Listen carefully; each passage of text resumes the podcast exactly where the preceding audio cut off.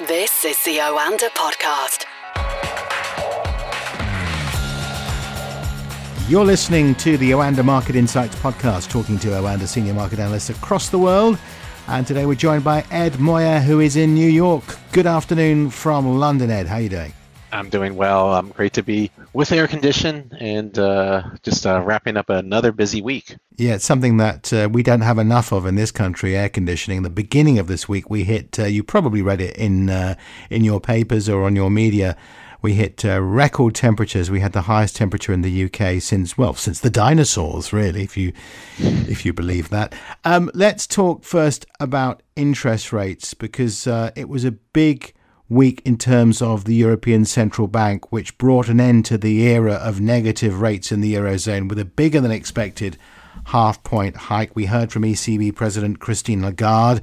She's warned of a darkening economic uh, outlook. And this was a surprise to some markets, wasn't it? Because many had suggested that the rates would rise by 25 basis points rather than double that.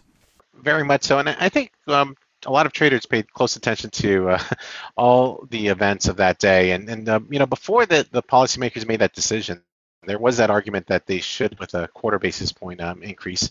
Uh, but I think, you know, the inflation outlook um, uh, definitely warranted it. And uh, I think a lot of traders, though, were, were, surprised that we're, you know, it took eight years for us to get out of negative rates.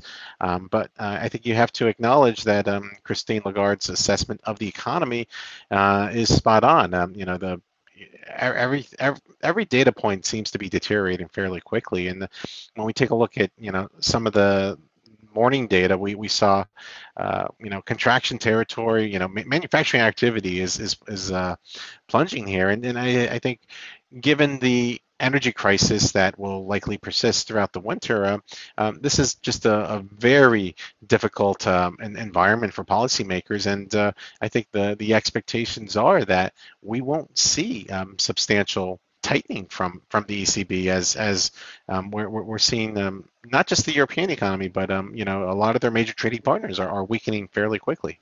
Indeed, and uh, they didn't have much option, did they? Really, with the euro being so weak against the dollar, prices rising uh, steeply. But we should remind listeners rates are still at 0%, which historically is still incredibly low. But as you said, there is going to be some reluctance going forward to increase those rates too much with the threat of recession lurking around the corner. I, think right now you're you're you're seeing a rapid deterioration in the data, and and uh, this is why um, you know money markets are are now you know becoming less convinced that uh, the ECB will be able to um, keep up this uh, tightening pace. And I think you're probably um, going to see that um, you, are looking at maybe one more um, decent rate hike, and then um, I, I, think um, the data will tell the rest.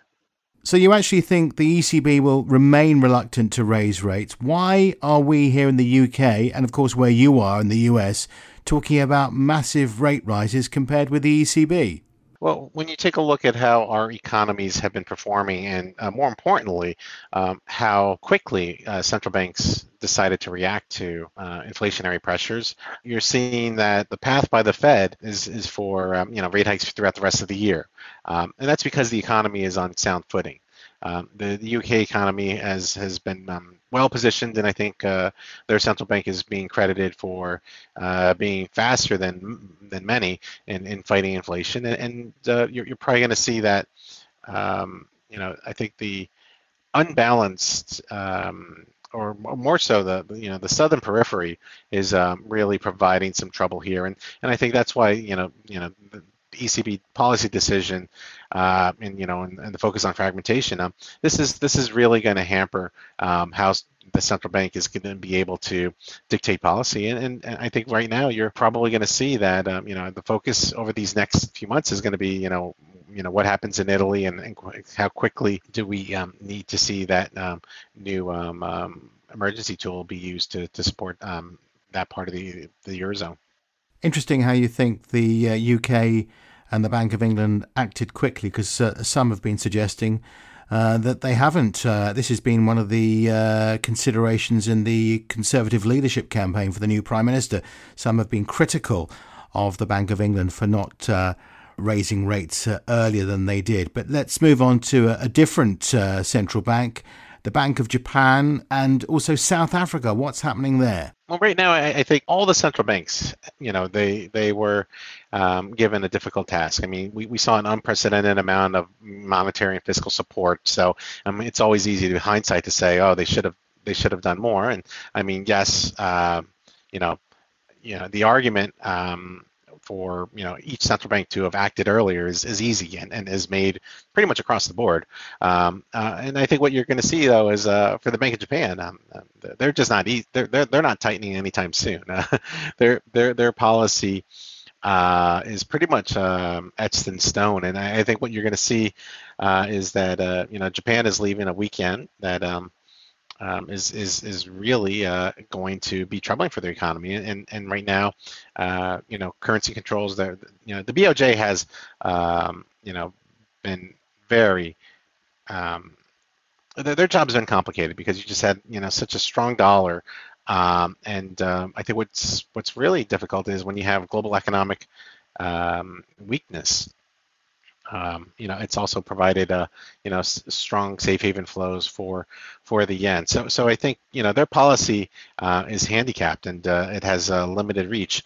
Um, but I think right now you're, you're going to see that the BOJ, you know, they may be ahead of the curve by standing pat on rates, and and and right now you're you're probably going to see that um, you know investors are are going to be a little bit more skeptical here as far as um, you know how the global growth picture unfolds. But right now, I think there's a, a good argument to be made that you're probably going to see um, central banks um, um, dial down that hawkish rhetoric um, as as um, you know a lot of these data points are showing a much faster deterioration here. And South Africa, that was also quite an important moment, wasn't it? The biggest interest rate rise in nearly 20 years, uh, and I think it, it shows you that uh, um, that central bank is focused on tackling inflation. And, and right now, um, you know, we, we've seen a steady uh, stream of larger than expected rate hikes um, from the ECB, um, uh, the South African Central Bank, and, and right now I, I, think you're you're seeing there's this scramble. I think uh, it's important that uh, uh, when we look at emerging markets, uh, they've they are trying to to get in front of you know what seems to be um, a fear that you know these global recessionary recession calls are just going to intensify, and that's going to lead to further dollar strength. Uh, so you're you're seeing much more aggressive, I think, um, stances by these central banks, and I think with uh, with South Africa, um, you know, the you know their their their economy um, is has uh, been really um, impacted by um, you know the significant rise with global prices. So I I, I think that uh, this uh, is is really going to um, I think um, kind of lead to more expectations that uh, you're, going to see more central banks become more aggressive over the, this next round of you know central bank decisions. But uh, that might be it. I mean, we might be seeing peak tightening, um, you know, this summer, and then I think um, you'll, you'll, probably see much more uh, less aggressive rate hikes. Um, you know, th- this month alone, you you saw Nigeria, Pakistan, Romania, Hung- Hungary just all all deliver um, fairly substantial rate hikes, and uh, I think uh, this this um, aggressive uh, pace of tightening is is probably um, going to wind down soon. Okay, let's talk uh, energy. Of course, this is crucial when we talk about inflation and interest rates. And uh, there was some good news of sorts. Russia resuming gas supplies via Nord Stream 1, which had been shut down for repairs for 10 days. Some had feared it wouldn't come back online after the uh, outage, but that was some respite, wasn't it? How was that reflected in the markets, if at all? I think what's also important to know is that this does not mean we can say over the short term that gas supply fears are over. Um, you know, even President Putin said that might need more maintenance on July 26th. So we're just days away from that. Um, so, so, so I, I, think what you're going to see is, you know, the energy outlook is is is really um, what is um, crippling to to a lot of people's forecasts for for European growth. Um, so, so, so I think that uh, you know the this was a major risk event. Uh, it was possible, you know, for a lot of traders, this was the main one for the week. Um, the risk of uh, no, no um, uh, uh, gas flowing through that pipeline was uh, was a big one. Um, but but I, I think you, are going to see that you know the you know, as this war in Ukraine drags on, um, you're you're, you're going to see that uh, the the pressure on energy prices is, is, is going to remain elevated. Um, gas is is uh, is vital. Um, you're seeing more efforts. You know, the the scramble to find alternative sources um, is growing.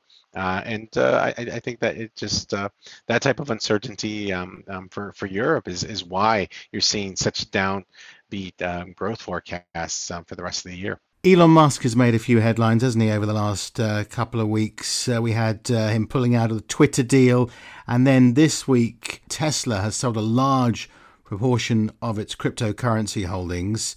That's a big blow, isn't it, for Bitcoin? Tesla selling $936 million worth of the currency. Uh, it was worth double that at the end of 2021. And I think when you, you consider uh, not too long ago, we, we saw the diamond tweet hands for Tesla. so so um, that implies that they were not going to sell anytime soon and they're going to hold forever.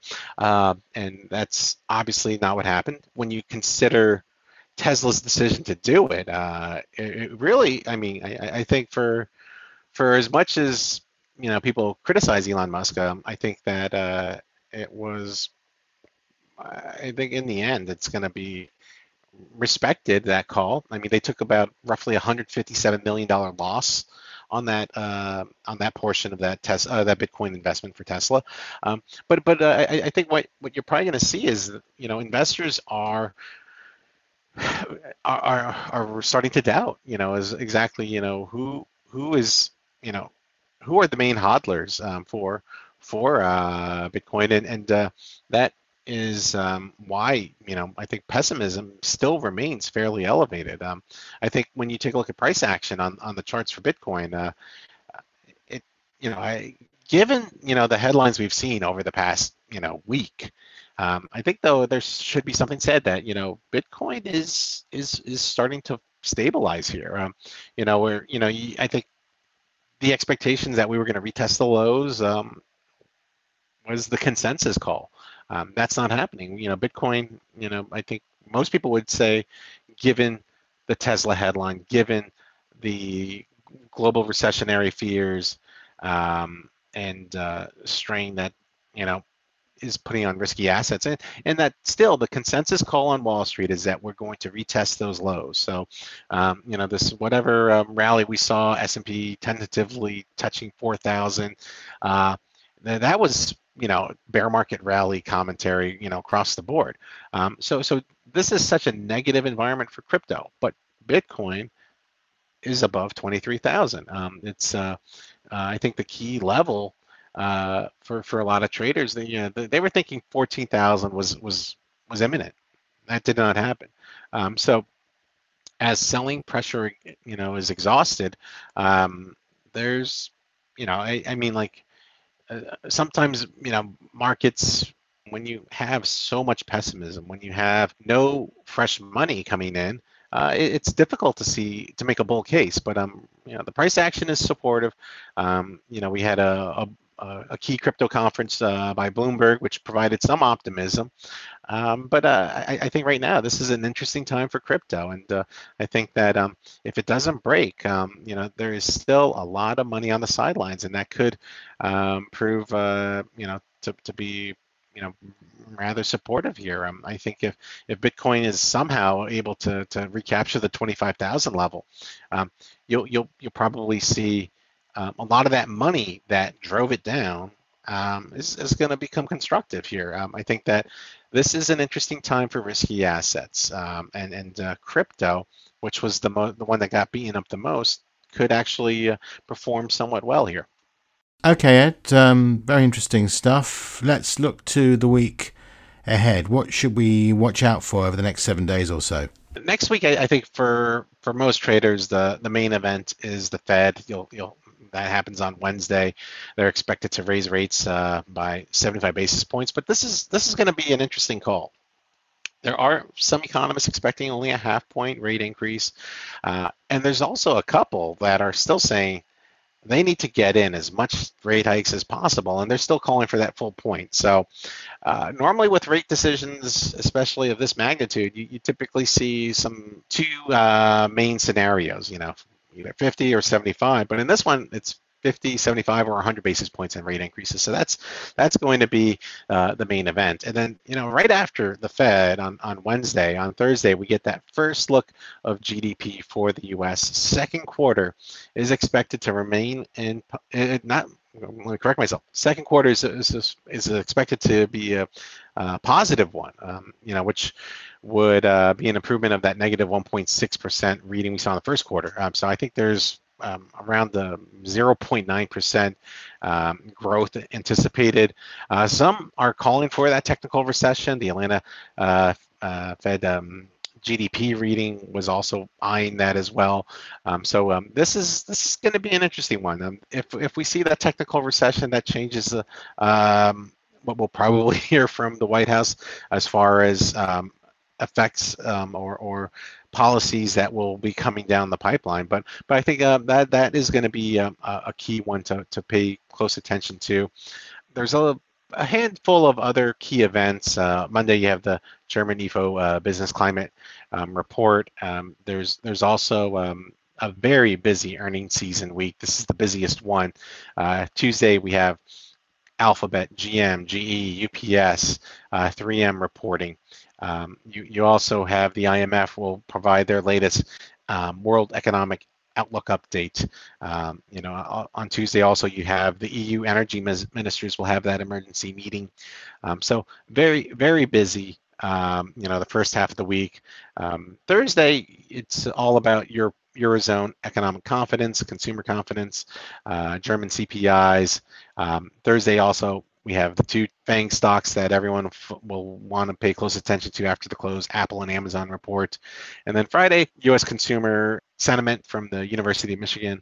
Uh, we'll also get some uh, consumer income numbers as well. So it's a, it's a busy week, and uh, I, I, think that we'll probably see a lot of traders are, are looking to see do we see this little bit of uh, stabilization in equities quickly get faded um, in, in um, next week, and, and uh, that will be the, the focal point for many. Okay, Ed, have a very good weekend, and we look forward to speaking to you again soon. Thanks, Johnny. Have a good one.